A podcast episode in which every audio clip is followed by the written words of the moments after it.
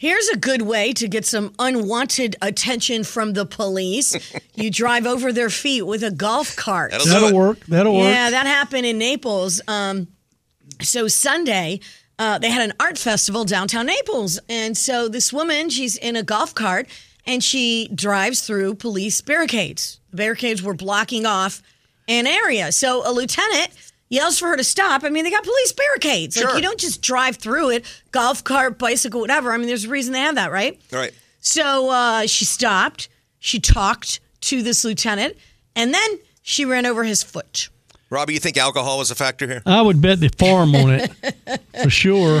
Oh yes. But you know, a, ga- a golf cart's not that heavy. No, but still. Oh, eh, would- you want that ru- running over your foot? No. My foot ain't that sturdy.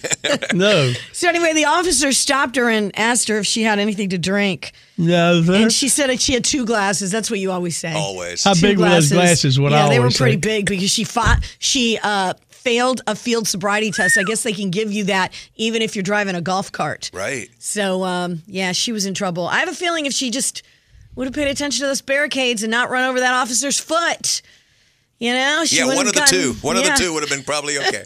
Yep. They're the Floridians.